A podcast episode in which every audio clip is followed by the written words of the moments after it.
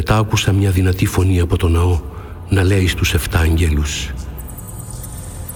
«Πηγαίνετε και αδειάστε στη γη τις εφτά φιάλες της οργής του Θεού».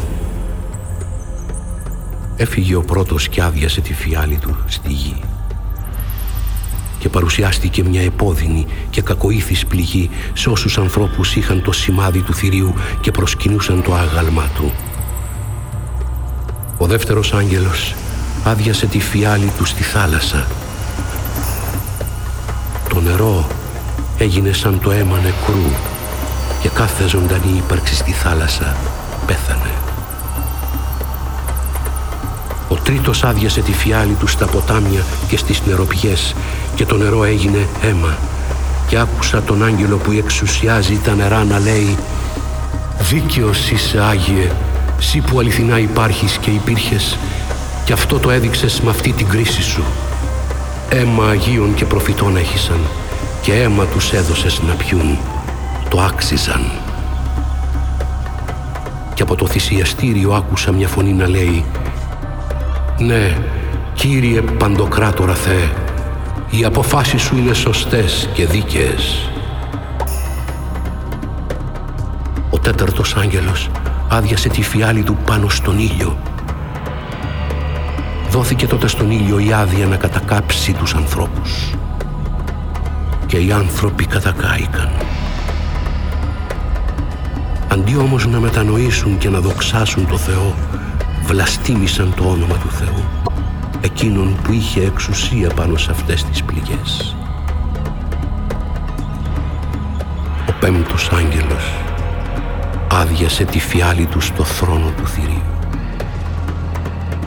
Σκοτάδι τότε απλώθηκε πάνω στο βασίλειό του και οι άνθρωποι δάγκωναν τη γλώσσα τους από τον πόνο. Οι συμφορές όμως και οι πληγές τους έκαναν να βλαστημίσουν το Θεό που εξουσιάζει τον ουρανό αντί να μετανοήσουν για τα έργα τους. Ο έκτος άδειασε τη φιάλη του στον ποταμό το μεγάλο, τον Εφράτη. Το ποτάμι ξεράθηκε και έτσι ετοιμάστηκε ο δρόμος για την επίθεση των βασιλιάδων της Ανατολής. Είδα τότε να βγαίνουν από το στόμα του δράκοντα και από το στόμα του θηρίου και από το στόμα του ψευδοπροφήτη τρία πονηρά πνεύματα που έμοιαζαν με βατράχια.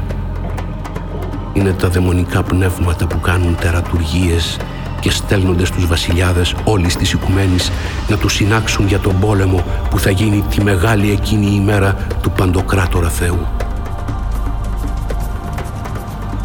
Ακούστε Έρχομαι ξαφνικά σαν κλέφτης Μακάριος είναι εκείνος που μένει ξάγρυπνος και φυλάει τα ρούχα του για να μην βρεθεί να περπατάει γυμνός, να τον βλέπουν οι άλλοι και να ντρέπεται. Τα πνεύματα μάζεψαν τους βασιλιάδες σε έναν τόπο που λέγεται στα εβραϊκά Αρμαγεδόν. Ο έβδομος άγγελος άδειασε τη φιάλη του στον αέρα και από το θρόνο μέσα στο ναό του ουρανού βγήκε μια δυνατή φωνή που έλεγε «Έγινε».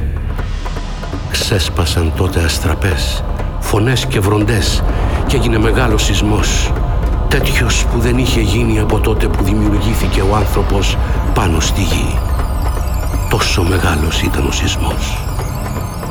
Και έγινε η πόλη η μεγάλη τρία κομμάτια και οι πόλεις όλων των εθνών καταστράφηκαν. Ο Θεός θυμήθηκε τη μεγάλη Βαβυλώνα και της έδωσε να πιει κρασί από το ποτήρι του θυμού και της οργής του. Όλα τα νησιά εξαφανίστηκαν και τα βουνά χάθηκαν.